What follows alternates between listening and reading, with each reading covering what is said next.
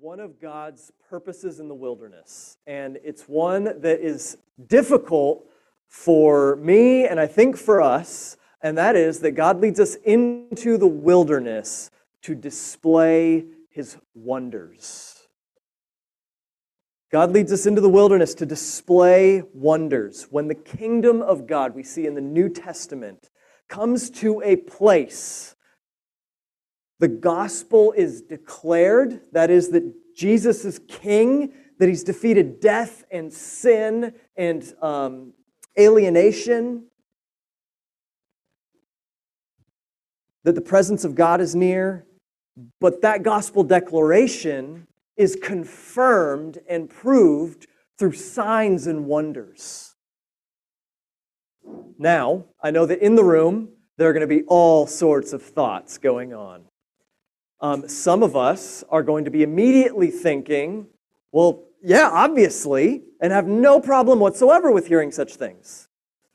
Others of us are going to say, I have questions. Some of those questions might be surrounding uh, ways that you have seen the miraculous talked about in church and people manipulated through miraculous signs or powers that people claim to have. We're not talking about that.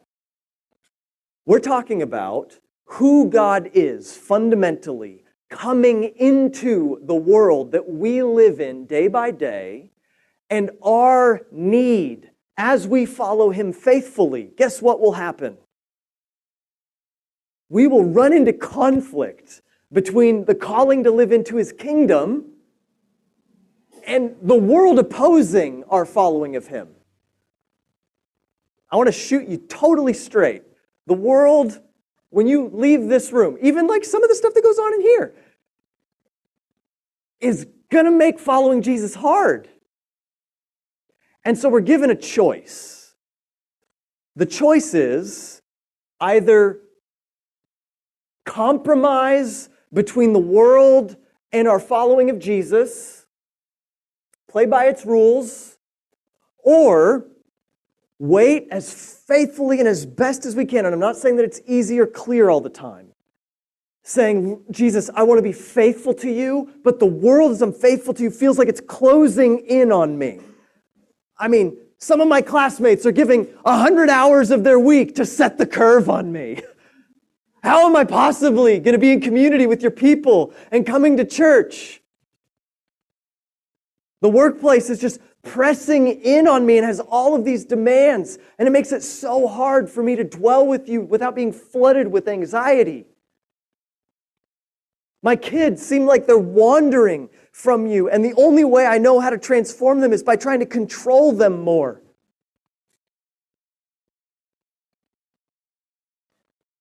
My hope today is by looking at this story in Scripture, we would see that our unchanging God meets us, delivers us, and is capable and actually desires to perform wonders in our lives as we wait upon Him in the wilderness. So that when we enter the promised land seasons of life, we would not be so blind as to not need Him and depend on Him. So, one other thing that I want to note we need to own the lenses that our materialist, secular lenses have been ingrained upon us. If you believe the scriptures and if you trust in the teaching of Jesus, you fundamentally believe that what is unseen is more real than what is seen. Did you know this? The Apostle Paul himself said, What is seen is transient, what is unseen is eternal.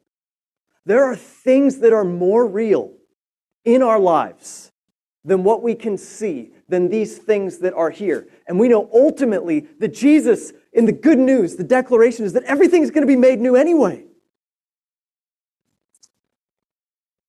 So, I want to suggest to us, and this is some of your first time here with us today. Um, I want to suggest to us that we need to be open to God doing whatever He wants to do. He is God. We, we have the opportunity to be expectant for Him to move in surprising ways.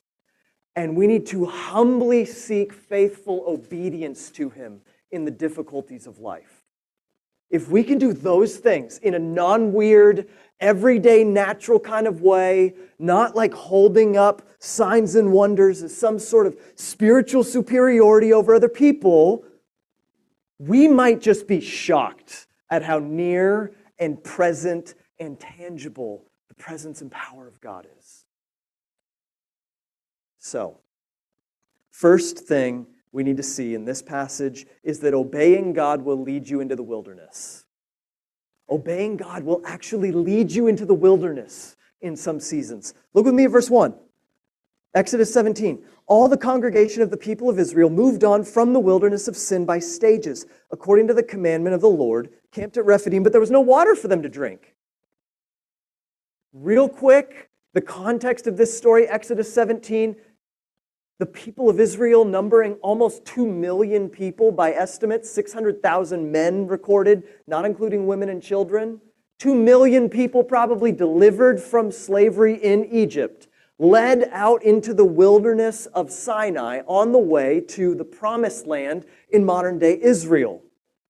God Himself appears leading them during the day, this huge pillar of uh, cloud leading them day by day through the wilderness. At night, pillar of fire. The pillar would be moving while God wanted to lead them. The pillar would stop when um, God was calling them to camp.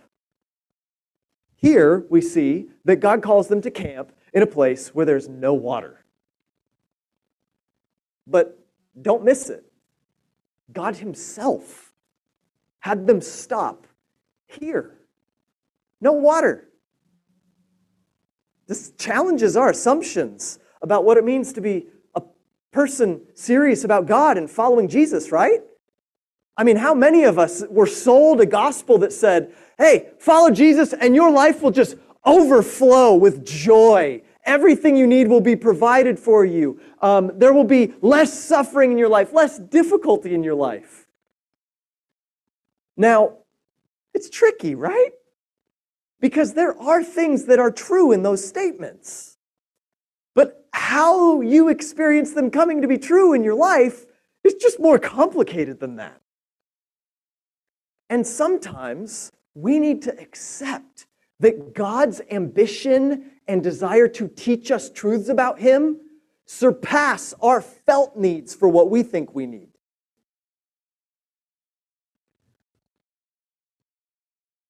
So, obeying God will sometimes lead us deeper into the wilderness.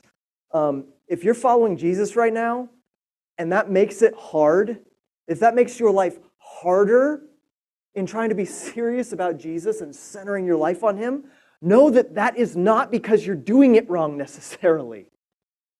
It might be because you're doing it really correctly and you're feeling the tension of that. Oftentimes, though, when we're in those seasons of difficulty, a wilderness season just means a season where you feel lack, a season where things are a bit scary, a season where there's a lot of unknown in your life. Obeying God can lead you into the wilderness. Don't be deceived, though. When you choose to bank your life on Jesus Christ, you are not banking your life first and foremost on comfort and prosperity. You are actually decentering yourself from your life so that the one who can uphold your life can take the center. Every human being, regardless of whether you would identify as a Christian in the hearing of my voice right now, the scriptures uphold that you were made by, through, and for Jesus Christ. He is not one option among many. And when he came, he said, I came that they may have life and have it to the full. So let's not, you know, just say that following him is hard and difficult and suffering. There are glorious wonders, but it's complicated. It's complicated. And what makes it complicated is that it's oftentimes so difficult to keep our eyes on him in the wilderness. Verses 2 and 3, we see that the wilderness exposes our hearts and invites us to know God more powerfully. Read with me verses 2 and 3. Therefore, the people quarreled with Moses and said, Give us water to drink. And Moses said to them, Why do you quarrel with me? Why do you test the Lord? But the people thirsted for water, and the people grumbled against Moses and said, Why did you bring us up out of Egypt to kill us and our children and our livestock with this thirst? So, first response of Israelite people being drawn out is to look to Moses and say, Hey, what, what is going on here? Seems totally normal. Ask your leader, um, hey, did you calculate everything correctly when you were making this kind of map? Like, let's not be so proud as to think, oh, pff, I would have entirely just prayed and said, God, um, I trust you, but I have a question. My throat is very parched right now, which tells me I'm very thirsty on the inside. And I'm looking around and not seeing any sources of water, so I'm just wondering what you might do about that. Maybe you are way more like Jesus than I am, but I can resonate with this. When trouble and difficulty kind of closes in, my knee jerk reaction so often is to look to other people around me to fix it or to look into my own mind and try and you know calculate how exactly I can deliver myself from the circumstance. But here's the thing. Here is the thing. Um, if we want to uh, draw nearer to God in the midst of difficulty, we need to re-habituate, cultivate this heart posture that says, when I am struggling, when I am afraid, when I am anxious, help me learn, Holy Spirit, to let the first thing I do be pray. To direct the eyes of my heart back to God rather than to my circumstances or the leaders around me. Um, we are a church that is devoted to learning to love prayer. Learning to love prayer. For the longest time, we had a weekly prayer meeting, and we were just committed to learning how to pray together. And we were honest about the fact that probably the biggest hurdle to learning to live a life of prayer in our 21st century West LA context is just don't like it that much. It's hard. There's no magnetic gravitational pull that drives us to find satisfaction and life in praying. And we want to be totally honest about that. And so, these kinds of moments that are difficult are an invitation to us to pray the people go to Moses and say, Fix our problem. Why'd you do this? Think you misheard on that line that you have before God? You wouldn't certainly lead us here. And it, it says that they actually were quarreling with him. So they were going to him, blaming him for getting them lost here in the wilderness. Now, I'm sure we all love following leaders into difficult circumstances and totally trusting human beings with our own well being. Um, no. We're Americans. We don't like to submit to anyone.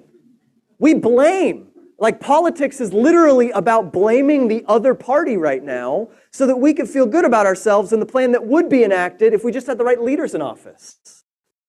There's nothing new about that. nothing at all. No. The invitation is not to blame, blame leaders, though sometimes they are worthy of blame. Don't hear that. Abuse is always wrong in leaders, but over all of our lives, the circumstances and the chief need of our life is to be with God in the difficulty, is to go to Him with our need. and they're quarreling comes out as an accusation towards Moses, and then it ultimately becomes a narrative declaration about him. He was planning to bring us out here to kill us the whole time. Eesh.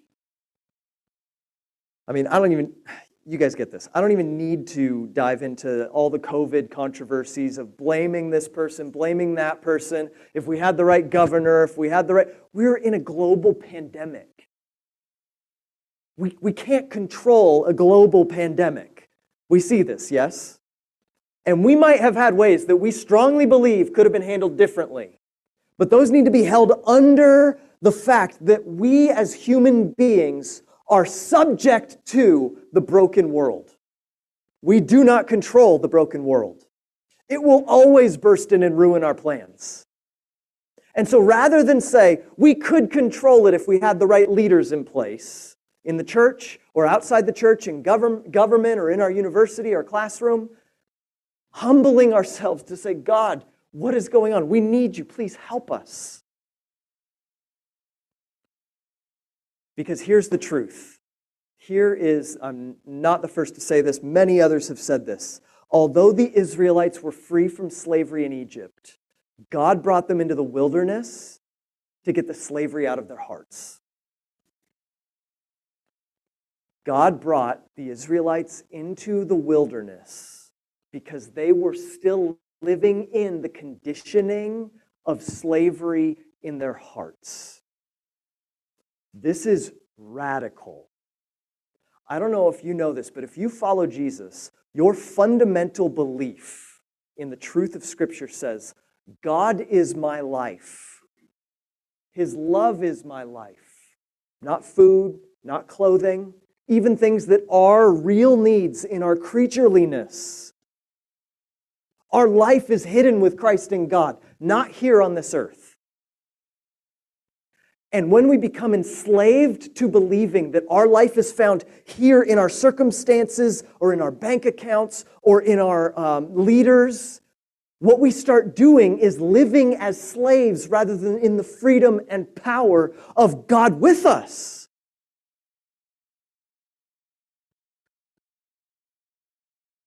That's why the psalmists repeatedly declare these things that sound so outlandish in our day, like, um, Your love is better than life, so my lips will praise you. Well, what do you mean? If my life needs to be a living life in order to love God, of course my life is better than his love. That's not true. He's remaking everything and you're going to live forever. We're not bound by these circumstances. And when we start to subtly believe we are, we experience a kind of spiritual slavery. And that's where what the Bible calls idols grip us It's where idols grip us. So the wilderness exposes slavery in our hearts because nothing but Jesus has our good in mind.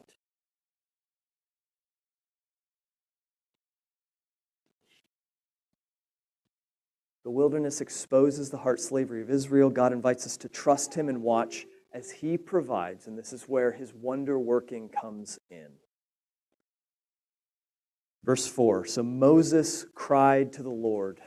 What shall I do with this people? They are almost ready to stone me. Moses just bows his knees before God, and God has a plan for providing water.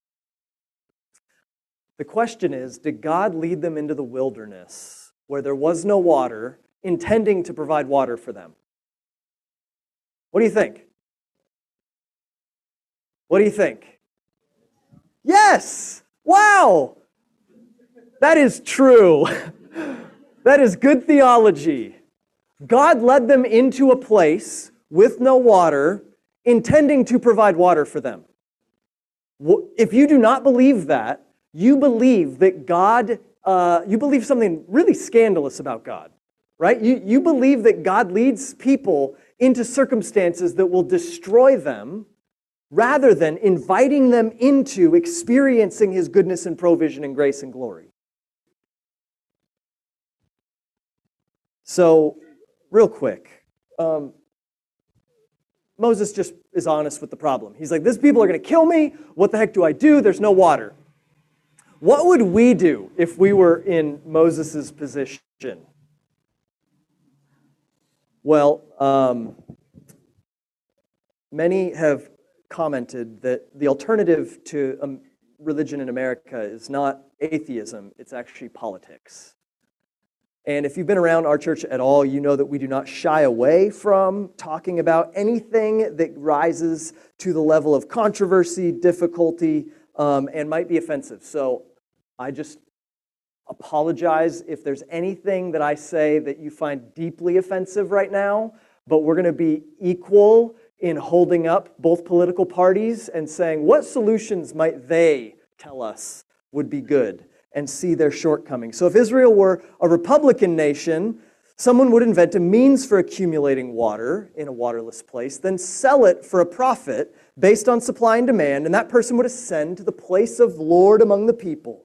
They would spend some of their money to buy up other water making techniques to keep their prices high, stave off competition. Those without water might be called lazy. Those with water would simply be examples of hardworking Israelites. Anyone who wants water would be told simply to submit themselves to the functional slavery of trickle down economics and work their whole lives for a bit of water and bread while the rich get richer off their labor. When people critique the system and wonder if there's a better way, they might be called Marxist, anti American, until they conform their opinions to the narratives of those in power. Many would say, Well done, good and faithful American. But here's the thing that doesn't get the slavery out of their hearts. If Israel were a nation of Democrats, Everyone would pitch in money to create a huge infrastructure uh, governmentally for bringing in water from miles away. Someone would take advantage of the bureaucracy somewhere and the red tape to gain a place of lordship among God's people. Those without water would be called victims, but not helped by their neighbors, and instead told to go to the water department, where an employee would tell them to fill out 10 pages of forms only to be told by another employee later that they were told to fill out the wrong forms, need to start over again, and die of thirst in the process. When people critique the system and wonder if there's a better way, they'd be called bigots, hateful, until they conform their opinions to the narratives of those in power. And many would say, Well done, good and faithful American. But that solution doesn't get the slavery out of people's hearts they're still in bondage. Their vision is still this world. What solutions can we make to our problem? And that is the same question in Genesis that humanity came to, and their solution was the Tower of Babel. We can ascend to heaven and have no more need if we just band together in the right way. And God smashes that project for the good of humanity. Because Jesus is not just Savior of a few people who choose to follow Him, He is the only Savior of the world who can help us truly be free and experience life to the full. And the wilderness helps us see our knee jerk compulsions so that we would not rely on God, but rely on ourselves or the solutions of others. So, what do we see? Keeping our eyes on Jesus and our hearts open to Him in the place of desperation will place us in the path of His wonder working power. Exodus 17, 5 through 7, as we finish this passage, the Lord said to Moses, Pass on before the people taking with you some of the elders of Israel, and take in your hand the staff with which you struck the Nile, and go. Behold, I will stand before you there on the rock at Horeb, and you will strike the rock, and water shall come out of it, and the people will drink. And Moses did so in the sight of the elders of Israel. Here's why signs and wonders matter. We can't fit into the idolatry of the world's systems following Jesus and come out on the other side closer with Jesus, more full of faith and hope and love.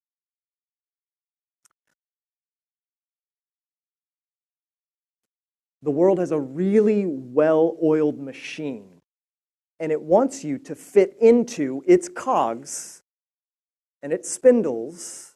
And it doesn't care if you, if you want to say you're a Christian as long as you don't let Jesus make it so you don't fit so well in the system.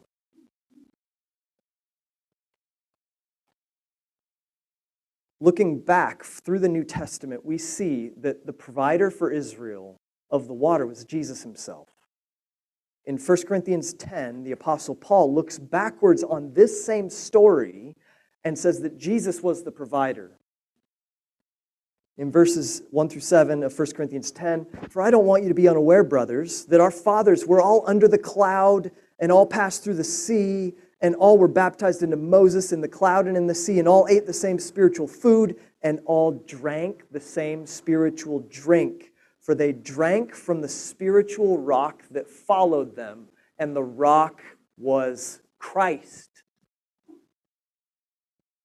Jesus is not a New Testament addition to the story of God leading his people. As the eternal Son, he was the one leading the people of God through the wilderness. And now, on this side of his incarnation, we have, it's like we've been pulled all the way up front and center to see the wonders of who God is and what he offers us. So, we need to recover the expectation that as we follow Jesus, we will not fit in the world. So here's my invitation and a question for you. Do you feel any pressure following Jesus in your life every day? Like in your everyday life, not saying each day you feel the pressure, but do you feel any sort of pressing in upon you as you seek to follow Jesus, trusting Him, obedient to Him? Or do you feel like it? No, it's pretty easy. Do you have community that can help you in that conversation? Most of the reason we don't even feel need for God to help us in crazy, wondrous ways is because we buffer ourselves from needing Him. We guard our conscience from taking Jesus' word seriously, and we can even harden our hearts from being dependent on God. So, here are a few examples some mundane examples of wonder working ways of God in our life, okay?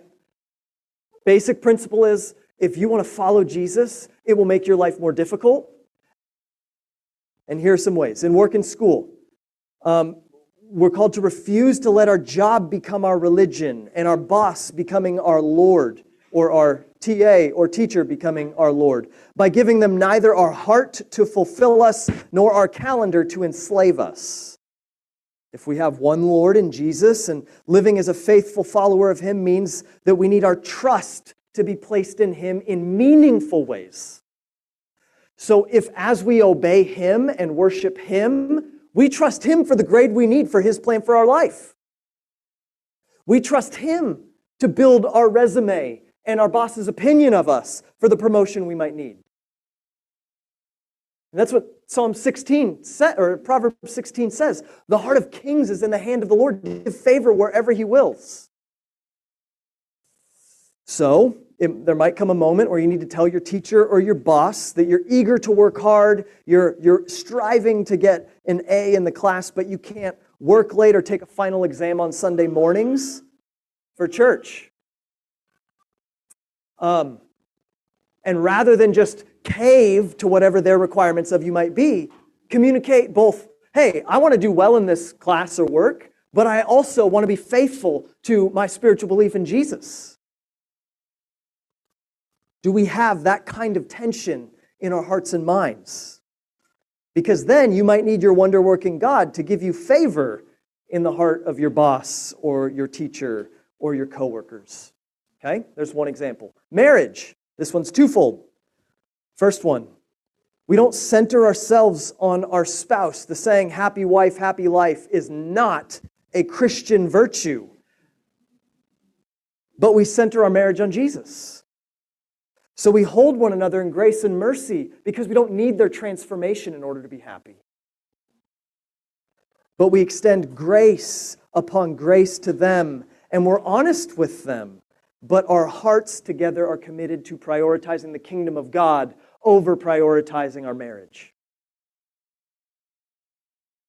So, maybe you should serve with strong families, a ministry of olive crest, and bring kids even into your small apartment that will disrupt your happy little, you know, perfect environment of your uh, home and maybe even disrupt your ability for Oh man, I gotta say this because this is real. Um, it might disrupt your alone time or even opportunity for intimacy, but then all kinds of intimacy. But then you might need your wonder working God to give you energy beyond what you thought possible and joy as you serve together. Flip side of marriage.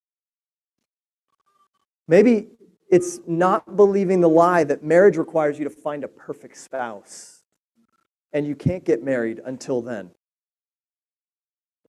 Optimizing behaviors to annoy each other less, or centering your life around your marriage and excusing yourself from sacrifice. Maybe for you, trusting God is marrying an imperfect person, no matter how many perfect options online dating may present to you. And then you might free yourself and your wonder working God to make you more resilient as He progressively transforms you and your spouse. What about parenting? Letting your sacri- the sacrifices of faithfulness to Jesus as a family disrupt your children's lives so that they don't live like other kids. You don't skip church for sports so that the wonder of Jesus becoming real to them makes it seem like you actually follow him. There's a reason that many children walk away from their faith, and it's because their parents don't look like they care about Jesus except on Sunday mornings, if that. Your kids might not have the same lifestyle as those around them, but then you might need your wonder working God to give your kids confidence that Jesus is real and worth living for and makes himself real to us when we live for him. All right, one more. Money. We refuse to believe the American nightmare that says greed is good and consumerism is joy and money is power. If we can't imagine giving away 30 to 50% of our income and still being happy and secure, we don't have a biblical kingdom of God vision. Let me say that one more time. If we can't imagine giving away laughable amounts of money. And still being content and filled with joy and purpose in life. We don't have the vision of the kingdom of God. We have a vision that's a lot more in line with the world.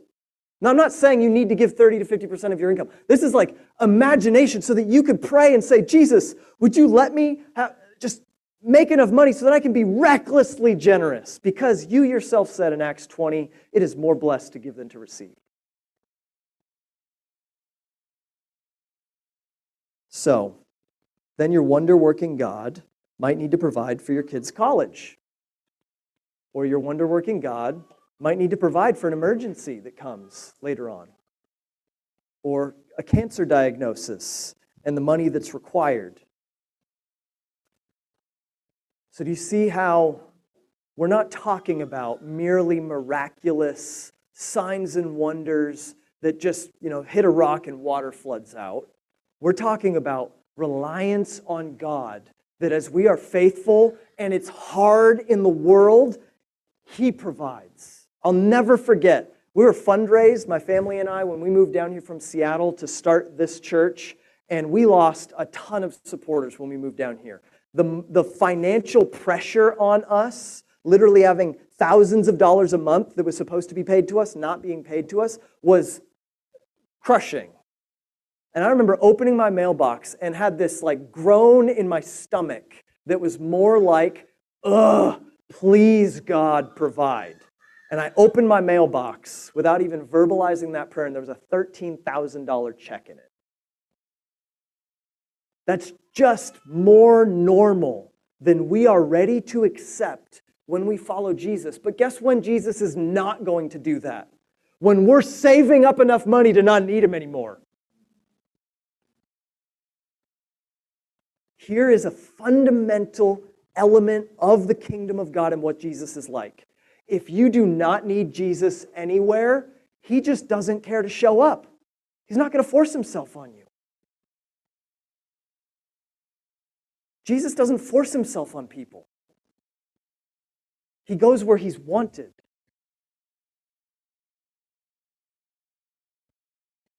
That's why in the New Testament there's a difference between being sealed with the Spirit, which every believer in Jesus has, and being filled with the Spirit, which is about participating with his work. Um, Yeah.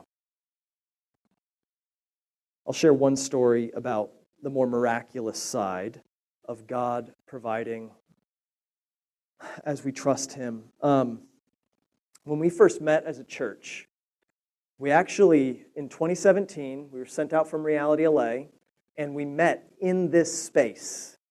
It was not upside down coffee, it was unnamed, unmarked quasi art studio. It was smaller than this. There was no coffee bar. There was this glass cage over there that was our kids' ministry, and there was no soundproofing whatsoever. And so people were walking along the sidewalk looking in at all the children being watched, and we could hear them all out here. And at first, Isaac, the director here, one of my good friends, preached here, taught here a couple weeks ago. Um, he said, Yeah, you guys, when you're, you know, our first week was actually out at a park. And anything is better than a park. We walk out on the grass and it was wet. It had just been watered that, that morning. It's just really difficult. So he says, Yeah, you can be here maybe for like three weeks because we're about to, we're about to uh, do renovations. Okay, great. Three weeks go by. I'm texting him on Thursday of that week. They have permits that are in with the city. And he says, Hey, yeah, not going to happen this week. You guys are good to meet there.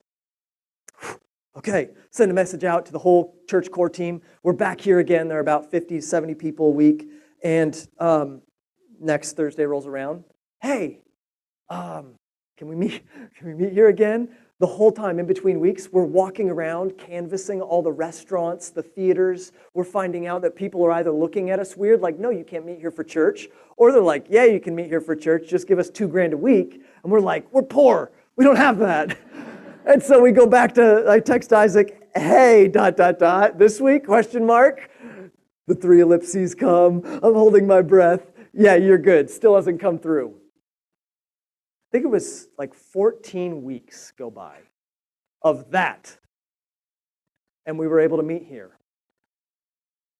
And a principal uh, of our kids' school follows up with me one week and says, Hey, you guys need to come and meet here.